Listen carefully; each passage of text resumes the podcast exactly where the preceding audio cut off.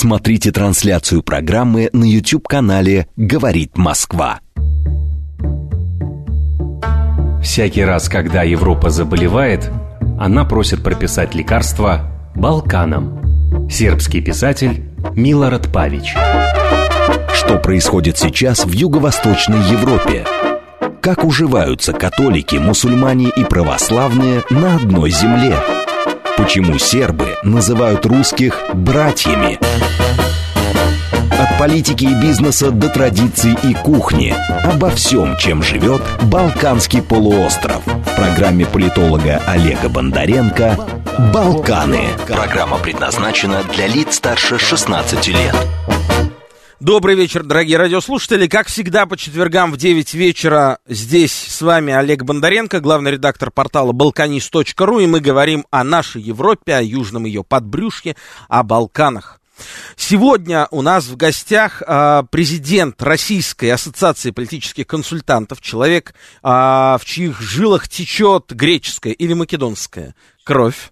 Алексей Куртов. Алексей, добрый вечер. Добрый вечер. А, и, к сожалению, я должен а, так немножко с огорчением сообщить, что а, сегодня у нас а, завершающий эфир на ближайший месяц а, после после сегодняшнего эфира э, мы сможем с вами продолжить интереснейшие разговоры и дискуссии о Балканах только после выборов, после 19 сентября, по той причине, что, э, значит, я в них некоторым образом принимаю участие, и вот, вот принято такое решение.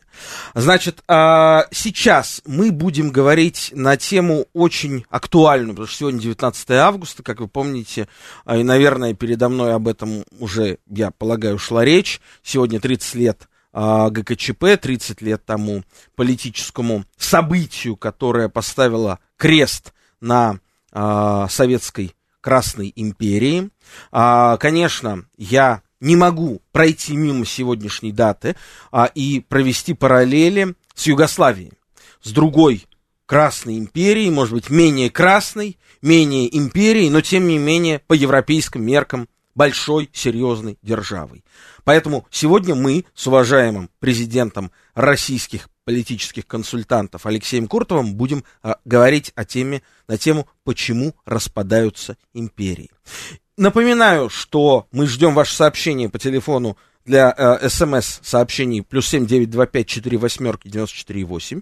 Телеграмм для ваших сообщений можете отправлять, э, значит, э, э, месседжи «Говорит МСК Бот». Э, телефон студии прямого эфира чуть позже. Мы с радостью начнем наше с вами общение. Э, по телефону восемь четыре девять пять семь три семь три девяносто четыре восемь. Если вы нас хотите не только слышать, но и видеть, можете зайти в YouTube а, и набрать там «Говорит Москва», и вот вуаля, вы нас увидите. Алексей Анатольевич, вот отталкиваясь от сегодняшней, а, для кого-то грустной, наверное, для большинства людей грустной даты, а, с точки зрения социологии, да, даты а, последней точки Красной империи, Советского Союза. Как вы считаете, а, сегодня уже там мне довелось на нескольких дискуссиях побывать а, на эту тему. А, я потом своим мнением поделюсь, но прежде хочу вас спросить. Что было главным, это очень сложно выделить, конечно, но главным поводом, как сейчас модно говорить, триггером, почему распадаются империи, почему не удержалась Советская империя, ну и, в общем, также, поскольку мы все-таки говорим о Балканах, почему не удержалась империя, построенная Тита, империя, в которой изначально были, э, был мелкий и средний бизнес, было частное предпринимательство, был институт частной собственности, да, и, конечно, Югославия прекрасная, замечательная, богатая страна, может быть, самая богатая страна социалистического пространства – не входившая, кстати, в социалистический лагерь, да, что тоже важно, но при этом страна, строившая социализм, и, наверное, с точки зрения достатка людей, а, добившаяся больше, чем добилась советская власть в Советском Союзе.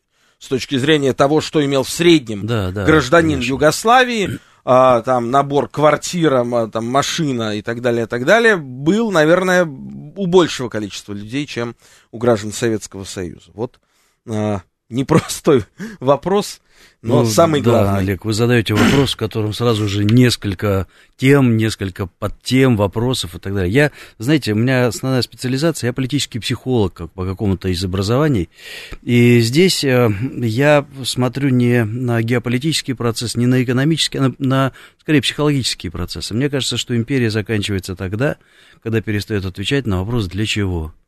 Ну, собственно, политика вообще это а, а, первый вопрос в политике это вопрос для чего. Для чего я иду в депутаты, для чего я строю государство, для чего я расширяю или уменьшаю свои границы своего государства. Мне кажется, что практически все империи, о которых мы знаем, в 20 веке, даже в 20 веке, ну, фактически у нас на глазах, распалось минимум десяток империй, начиная от британской, там, османской, э, германская, австро-венгерская, да, российская, да, вот, Третий а, Рейх, который вот, тоже, наверное... Третий Рейх труд, трудно отнести к империям, то есть было завоевание земель, и она, в общем, не успела стать империей, вот эта вот конструкция. Uh-huh, uh-huh. Вот. А вообще говоря, империя начинает рушиться когда, тогда, когда она перестает отвечать своим гражданам и людям, которые решают политическую судьбу, на вопрос, для чего, для чего мы существуем, для чего она нужна. Вот этот вопрос самый основной. И, э, то есть, э, советская система, Советский Союз закончился, потому что стало непонятно, что мы строим, да, потому что в конце 80-х все уже перестали верить в коммунизм, потому что э, то кооперативное движение, которое появилось в 87 году, оно э, фактически сделало людей отчасти заложниками, ну, дало вектор, по крайней мере, развития э, на Запад.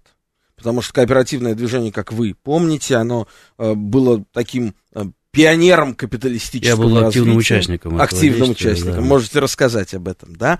И то, то, чего, кстати, в Югославии-то не было, да, потому что, ну, там не нужно было а, придумывать такой кооперации, да, потому что она всегда было. была.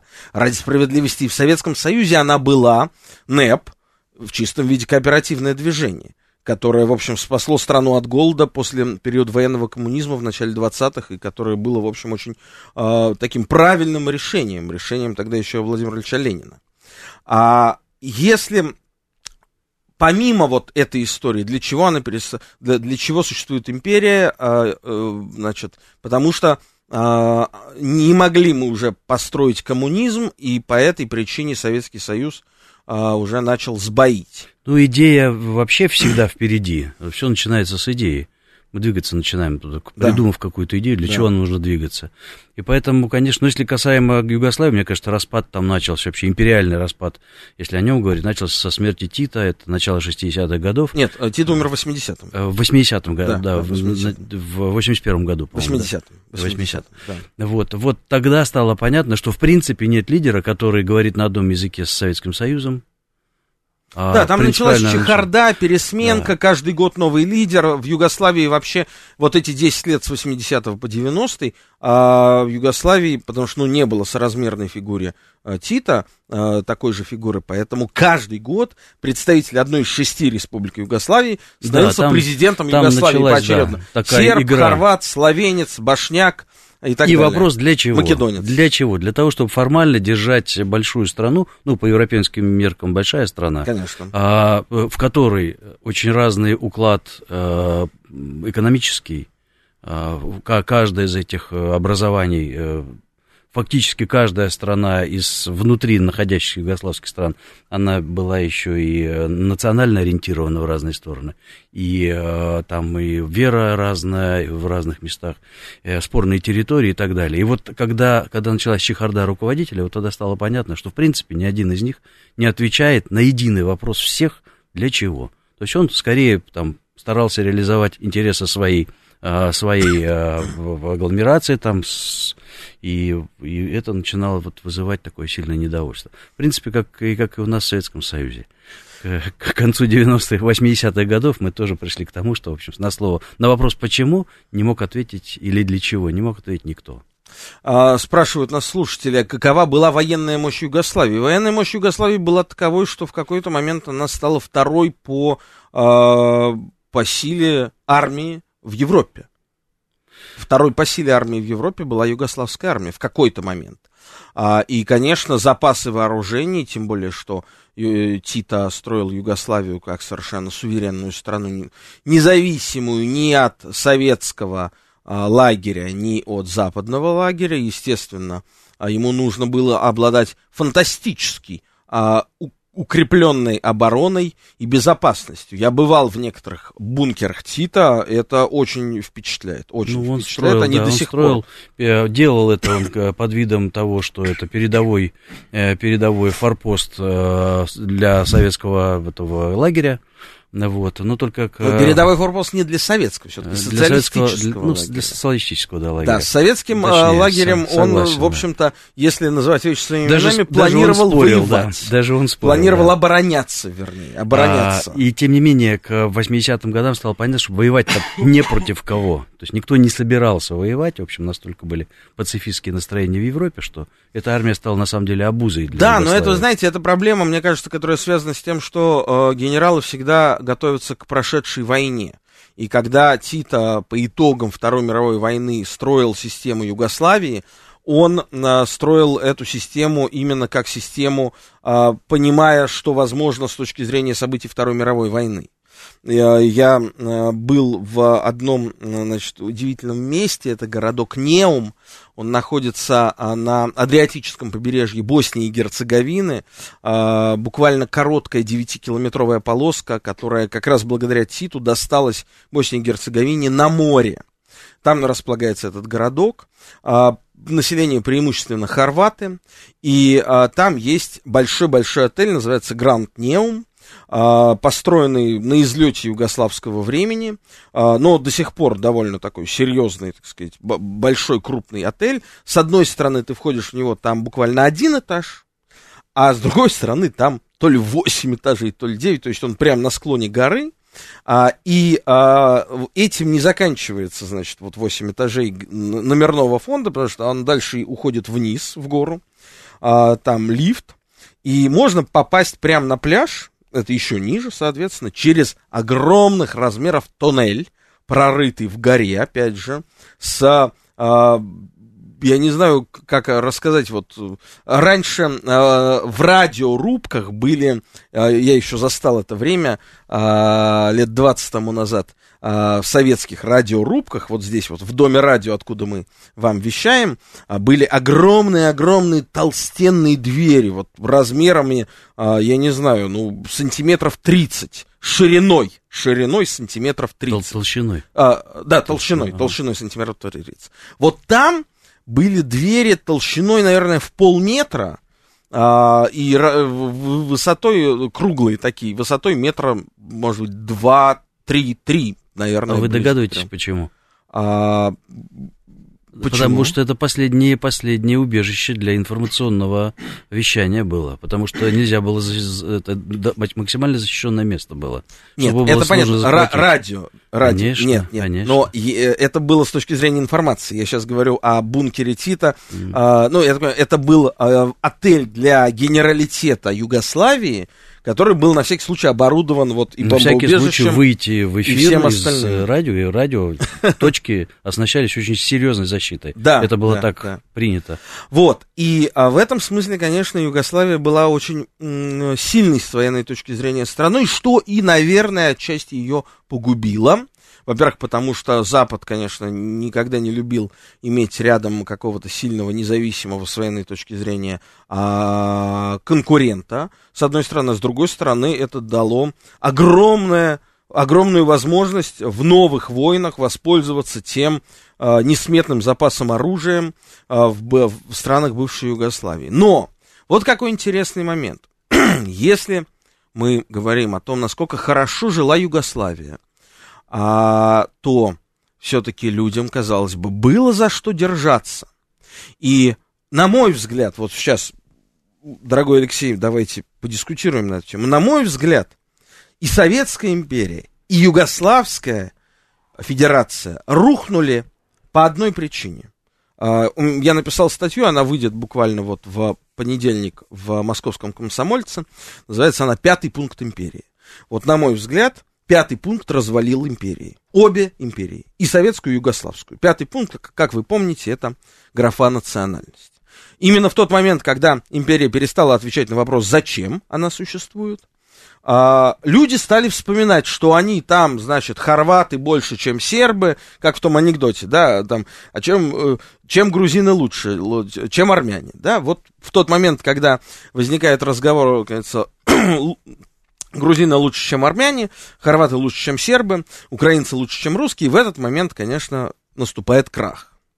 И э, на ваш взгляд, почему э, людям в какой-то момент стала важной, важна их национальная идентичность, э, вопреки возможности, так сказать, хорошего уровня жизни.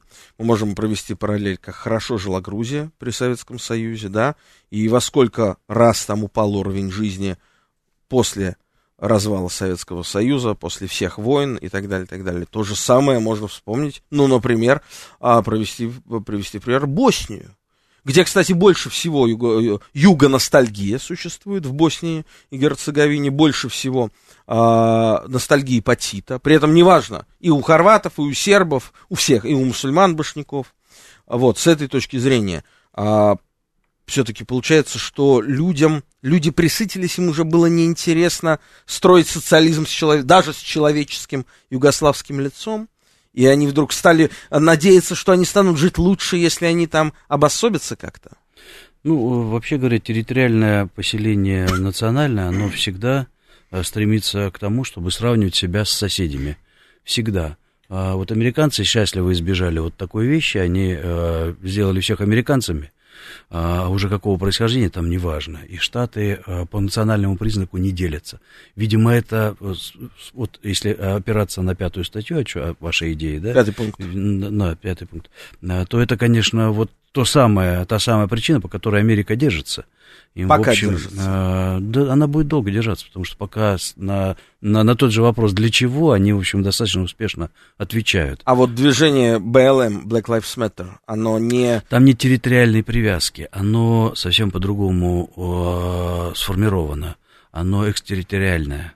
И там нет одного, одного штата, в котором живут чернокожие, которые говорят, нет, мы живем хуже, чем вы. А, мы ведь то же самое видели и в России, в Советском Союзе. А, неравенство между республиками, между зарабатыванием и получением денег из э, центра было очень серьезным. И, в общем, вот как раз как из-за этого, видимо, к концу 80-х э, годов и начался такой э, стремительный разлад между руководителями союзных республик. Э, в общем, ресурсов стало меньше и стало что делить. И, собственно, поэтому ГКЧП и появился, чтобы остановить возможное подписание союзного договора, который разделит страну на, на, на несколько частей. Видимо, и в Югославии, я не, не специалист по Балканам, но, в общем, представляю, что там, конечно, несмотря на то, что Югославия действительно жила интереснее всех в Советском Союзе, э, в, в, а, в советском пространстве, в социалистическом, пространстве, социалистическом да. пространстве. У них было всегда есть была возможность сравнить. Они выезжали в соседние страны, которые уже тогда все равно жили лучше, свободней, и, а, и у них было больше свобод не только экономических, и политических свобод было больше, чем у югославов. Вот это, я думаю, что очень серьезно. Югославский паспорт особенно котировался у представителей различного теневого сектора, скажем так, в том ну, числе знаю, криминалитета, потому что, да, работали потому что в том числе э, это был свободный въезд в огромное количество да. стран мира, да. что в 80-х годах было сложно себе представить. Ну, представьте себе, что мы с вами живем в стране, в которой выезд свободный, но только вот чуть-чуть мы отличаемся. И вот это вот вот эта нервность, она всегда проявляется. Там 5-7 лет, и люди начинают, э, в общем, сравнивать и становиться недовольными.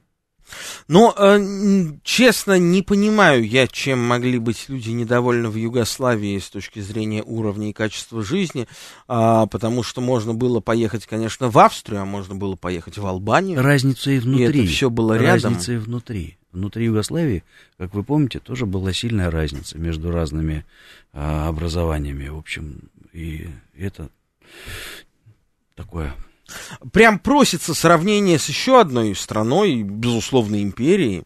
Это Китаем, да, который э, тоже испытывал определенные сложности и проблемы, но скорее это были проблемы роста в конце 80-х, а, которые тоже, в общем-то, ну, отчасти, ну, не ГКЧП там было, но Тяньаньмынь, как мы помним, да, это тоже была попытка некоего протеста, попытка жестко пресеченная и подавленная, подавленная танками. Ну, в Китае, смотрите, там все-таки вопрос веры, он э, более, более такой э, гомогенный. Хотя мы сейчас видим, что в некоторых областях Китая, там, где живут мусульмане, там сейчас все очень неспокойно. Там мы э, видим все то же самое. Но китайцы, мне кажется, они смогли свои национальные окраины подавить в то время как в Советском Союзе был совершенно другой принцип. Вот мне кажется, Алексей, вот э, если говорить о Китае, там актуально две истории. Первое, что действительно, как вы правильно сказали, Китай, во-первых, более монолитен и по национальному признаку, чем Советский Союз. Хотя тоже там, а, грубо говоря, маньчжуры, уйгуры и там население Южного Китая, потому что вьетнамцы, они тоже, в общем-то, относятся к китайцам как украинцы к русским приблизительно, да, тоже можно сказать, что это нет никаких вьетнамцев, есть великий китайский народ, включающий вьетнамцев, угу. наверное. Такое было и да, что Да, да, а, но, а, конечно, эстонец от туркмена отличается больше, чем маньчжур от уйгура или от жителя там, Гонконга. Мне кажется, хотя я не специалист по Китаю. А, это первый момент. Второй действительно связанный с а, другим отношением к религии. Не было там такого а, разнообразия культур и цивилизаций, в том числе и религий, конечно, конфессий. А, и а, еще, может быть, тоже важный момент, связанный с тем, что китайская коммунистическая партия – она-то значительно более была национальна, если не сказать националистическая, чем КПСС. Безусловно. Но там и жесткости побольше было, как мы помним. Ну, может быть, не, трудно сравнивать, конечно, но жесткость, она и сохранилась и сейчас. Если мы там к 80-м годам перешли на то, что мы начинаем говорить уже демократическими словами про социализм, так ведь у нас было, то в Китае, в общем, никакой демократии не было речи, в общем, фактически до нулевых годов этого века. Были отдельные территории, которые там, типа Тайваня, Гонконга и прочее, но это были э, экстерриториальные образования, которые просто жили другой жизнью. Вот. И тем не менее Китай их забрал себе. Это тоже ведь э, но дело-то в том, что слово «зачем» опять в Китае очень понятно. Там любого китайца спросить, для чего существует Китай, и они вам назовут 10 причин, и все из них будут уважительны и понятны и им, и нам.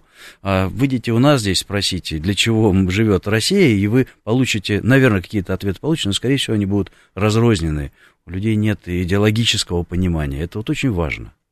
Но мне кажется, что для чего живет Россия, пока еще люди могут сказать а скорее больше у, с уверенностью. Но если это проецировать на Советский Союз, то да, здесь, наверное... Э, ну, там совсем беда была. Да, да была, была, была полная Чтобы беда. строить БАМ. В общем, это все, все для чего, в общем, понимали люди, для чего живет советский человек. И для защиты интересов социалистических по всему миру. Вот еще один, еще один был повод. Ну, наверное, поэтому мы сегодня э, кто-то, может быть, вот я вижу, тут есть сообщение с праздником, с победой Бориса Ельцина над ГКЧП, нам пишут слушатели. Вот для кого-то это праздник, да.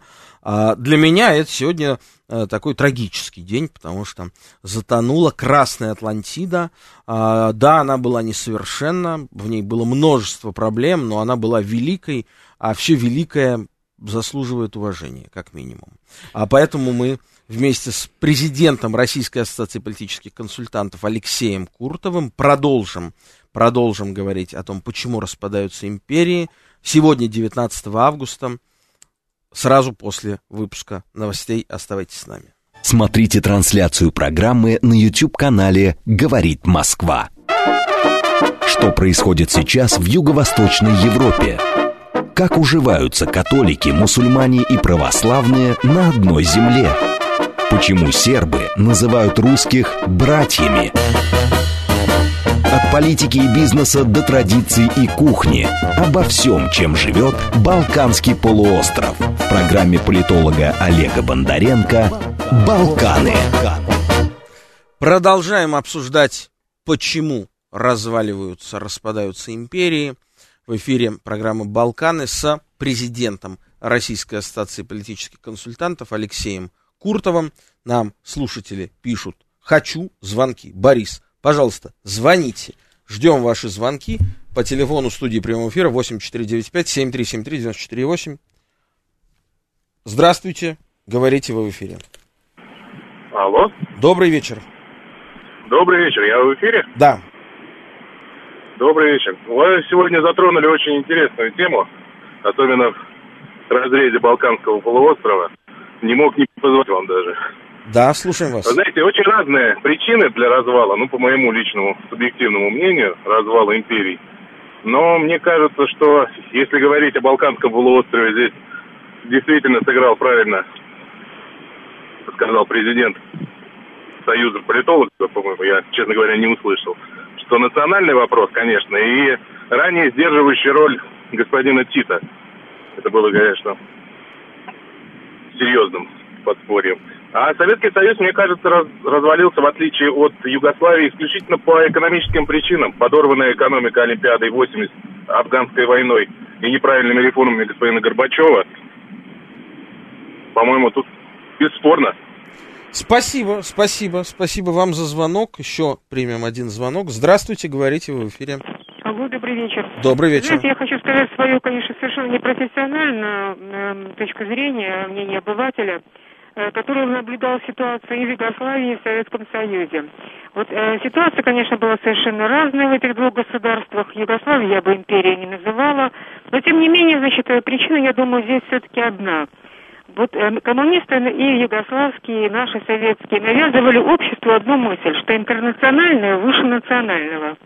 А вот жизнь и жизненная практика людей в обоих государствах показала обратное, что нет, национальное выше интернационального. И поэтому, смотрите, практически Советский Союз и Югославия, они распались по национальным признакам. А не потому, что там условия жизни как-то были несоответствующие и прочее, прочее. Как только идеологический пресс коммунистической идеологии в Югославии ослаб, и ослаб очень сильно со смертью Тита, национальный взял верх над интернациональным. Всего доброго. Спасибо большое. Ну вот два разных мнения мы услышали. Напоминаю еще телефон студии прямого эфира 8495-7373-94-8.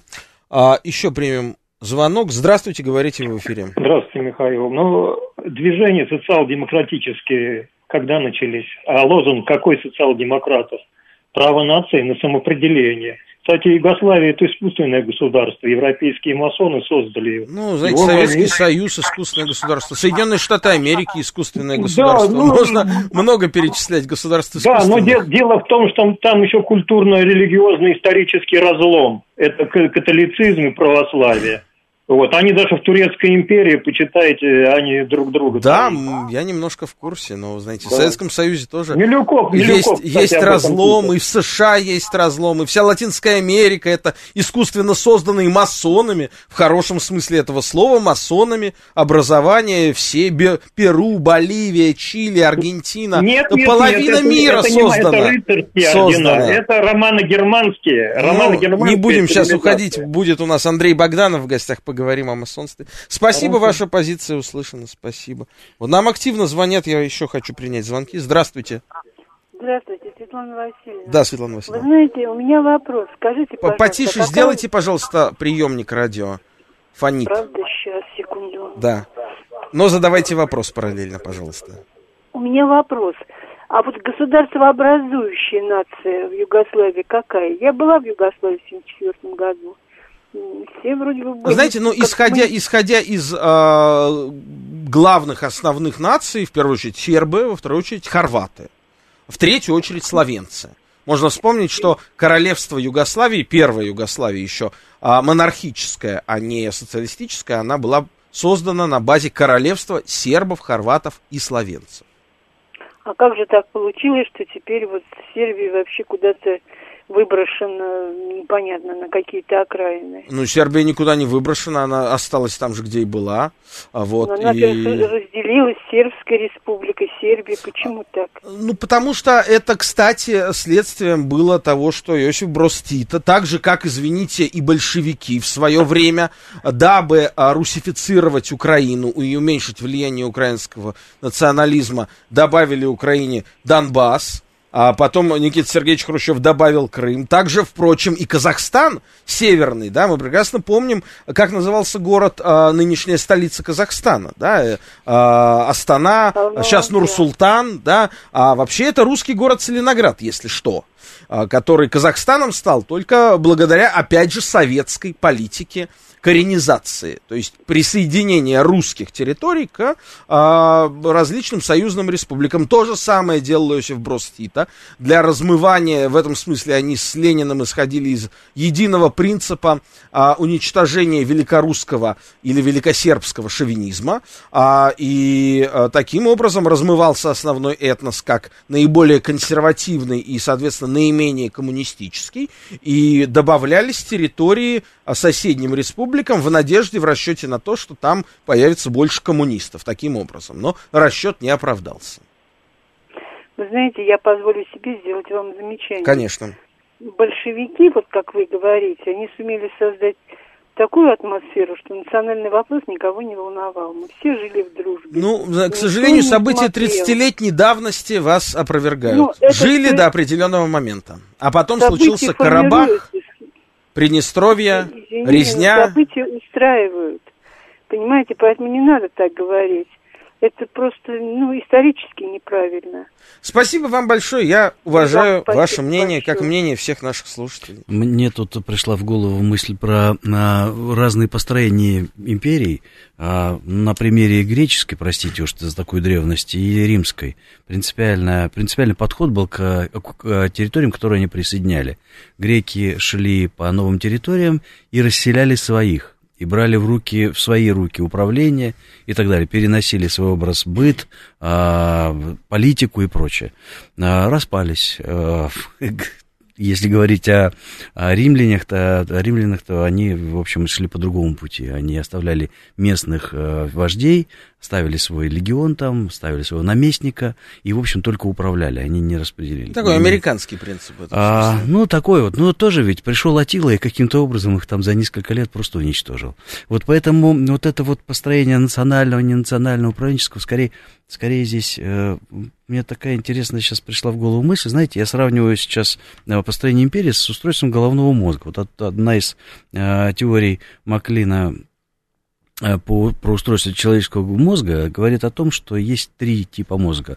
Первый рептильный маленький, который нам достался еще из, испокон веку, а, в котором, который отвечает за а, рефлексы, который, которым мы не можем управлять, он нужен для того, чтобы э, существо выжило.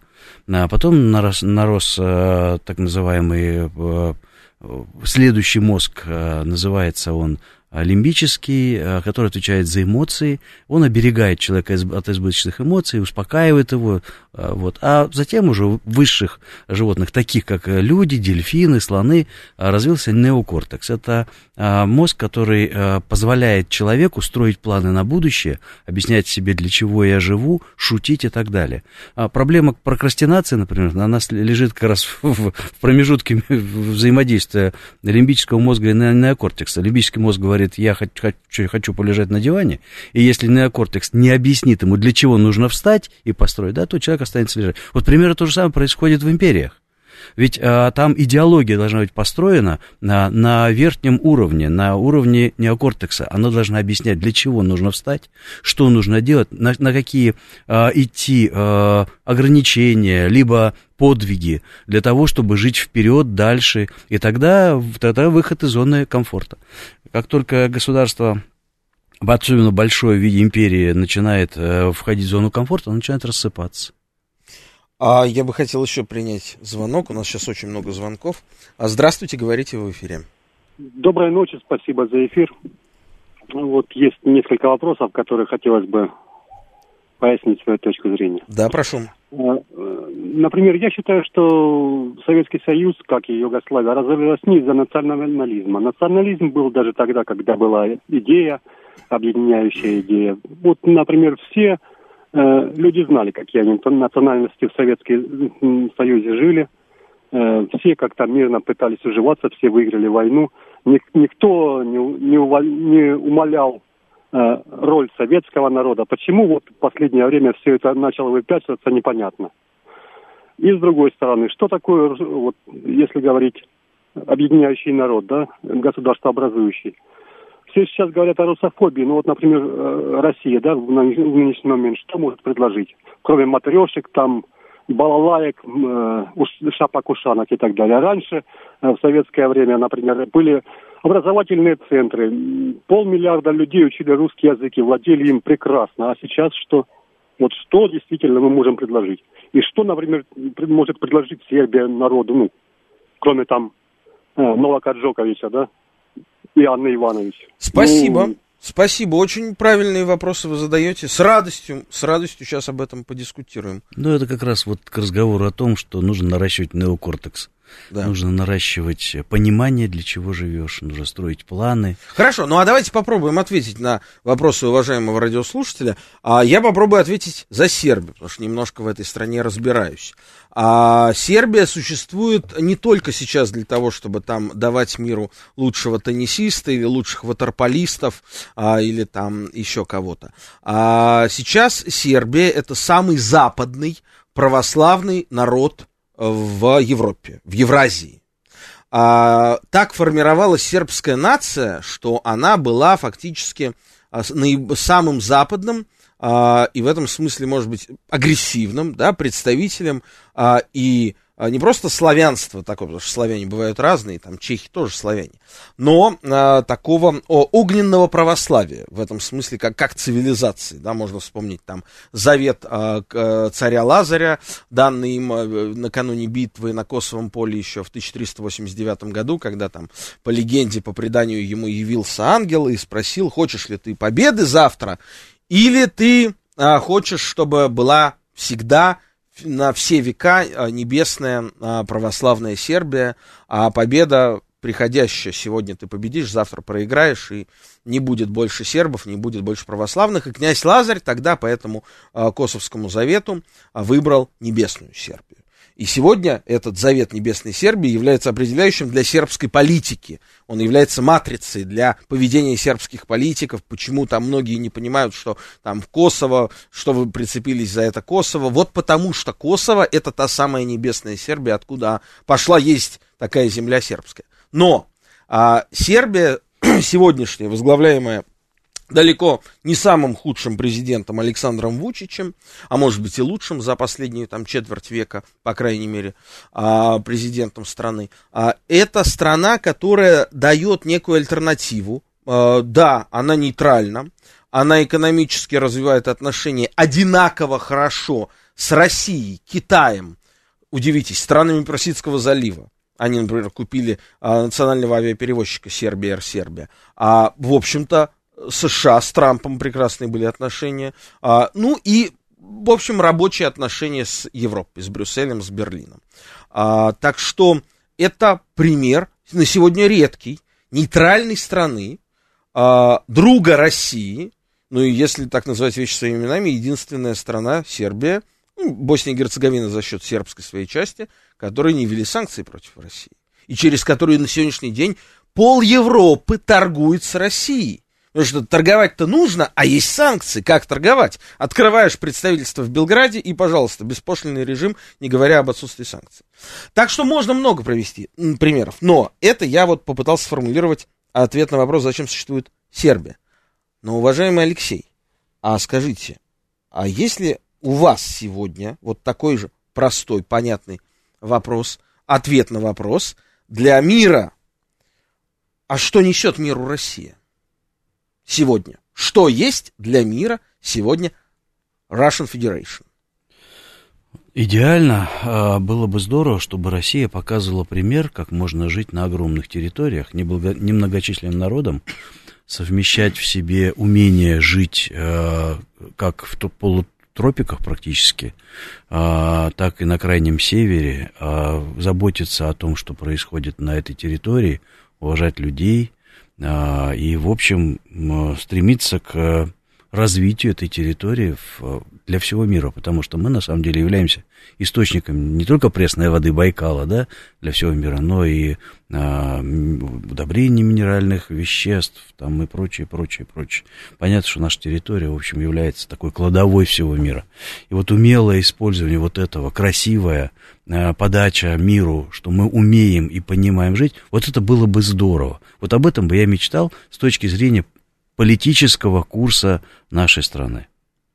То есть, а, если попытаться одним-двумя словами выразить смысл а, актуальный внутри страны и готовый к импорту куда-то за рубеж, то какие бы это были слова? А, люди, населяющие Россию, это ответственные жители планеты Земля, которые понимают, что нужно людям, и живут в гармонии с невероятной природой нашей страны.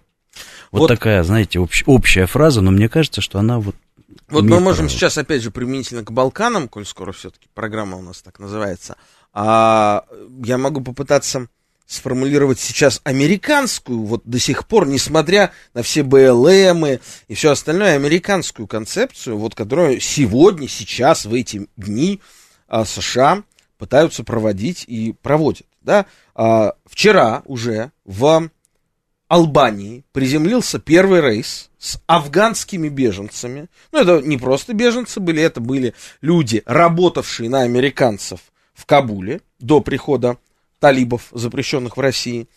И а, американцы договорились, оказывается, эти переговоры велись еще начиная с мая месяца, с мая месяца, с конца мая месяца, велись переговоры с властями Албании, Косово и Северной Македонии албанского треугольника Балкан о том, чтобы афганцев, желающих эмигрировать, американцы бы перевезли своими транспортными военными самолетами в эти страны албанского треугольника Балкан и там бы оставили. А о каком количестве людей шла речь? К сожалению, нет открытой информации вот насчет количества важно, людей. Есть... есть пока официальные заявления представителей Приштины, э, Тираны и Скопья а, соответственно, и э, заявление посольств американских о том, что мы обеспечиваем вот этот воен... воздушный коридор. Уже эти самолеты туда летят. Понятно, что речь идет как минимум о тысячах людей, да, может быть, это будут и десятки тысяч, мы не знаем, и вряд ли нам об этом сейчас расскажут. А, но это единственные страны, которые на данный момент уже на официальном уровне выразили готовность э, принять афганцев, а кто туда сейчас поедет, да? Помимо людей, обслуживающих э, в, в, в военный контингент НАТО и США в Афганистане, наверное, это будут еще какие-то различные люди, в том числе, вполне возможно, и террористы, какие-то экстремисты. Ну, такой же исход из Сирии был, да, в общем. Да, и мы помним, чем это да, все закончилось. Да. Но из Сирии этот исход был неконтролируемым. Потому что тогда все началось с того, что Эрдоган, как я его называю, султан Эрдоган, решил в какой-то момент открыть границы. Он их открыл, он перестал сдерживать эту орду а, значит, различных ближневосточных беженцев, и эта волна хлынула а, 6 лет назад, в 2015 году, эта волна хлынула и захлестнула всю Европу, и до сих пор, значит, там еще волны эти продолжаются отчасти. Сейчас будет новая волна. Ну, знаете, здесь ведь э, понятно, почему американцы так делают. По разным причинам, но одна из которых непонимание, что это может принести в том числе сильное напряжение. Потому что для американцев переселение людей контролируемо. Это в общем, хорошо. ну, не страшно, они но, с этим живут но я всегда. больше того скажу, Алексей, больше того скажу. Американцы таким образом, мы, мы с вами понимаем, да, что это, значит, э, хитрый план – а, не несущий ничего хорошего ни Балканам, ни Европе, ни нам, в конце концов, да, но американцы это же делают с точки зрения благой гуманитарной миссии спасения ну, американцы же, людей Американцы жизней. же договариваются, они же не просто привозят и говорят, заберите. Есть договоренность, вы сами сказали, что она идет с мая. Да. Но у меня такое ощущение, что когда шли такие разговоры о вывозе людей из Афганистана, шел разговор о том, что поедут как раз люди, которые, ну, во-первых, образованные, англоязычные, потому что именно они сейчас находятся под самым э, серьезным давлением со стороны э, от этой запрещенной организации, которую даже называть пока не хочется. Э, это женщины просвещенные, это журналисты, это люди творческих профессий, это люди достаточно европеизированные, которым действительно сейчас в Афганистане будет очень-очень очень сложно. И, скорее всего, расчет был на то, что это будет, в общем, достаточно определенные люди. Алексей, вот мы с вами смотрели ужасные кадры в, из аэропорта Кабула, да, как люди садились в буквальном смысле слова да. на подножки самолетов. Ну, вот вы сейчас говорите о ком? Об образованных, англоязычных людях? Вы думаете, что образованные Знаете, люди вот так бы себя вели? Да, конечно, потому что страх и боязнь потерять жизнь, она может привести ко всему в том числе и к такому поведению В том числе людей. к тому, чтобы потерять ее немедля. Да, в том числе Сев и потерять на подножку да, самолета да. и упав с него через ну, там, 200 для этого метров. надо понимать, все-таки у них немножко ментальность другая у этих людей. Ну, по-моему, по-моему, э, да, наверное, очевидно, есть такие люди, которых вы сказали, и э, какие-то, наверное, там ученые, возможно, там э, профессора, Все люди свободных профессий. Интеллигенты, скажем да. так, да. А афганской интеллигенции, я, я не могу всерьез сейчас а, так не смеяться, потому что, конечно, была великая афганская интеллигенция и великий афганский писатель Халет Хасейни, да, почитайте например. его литературу, «Тысячи сияющих солнц», а, «Бегущие за ветром» и много, множество других признанных мировых романов, это все было, но было давно.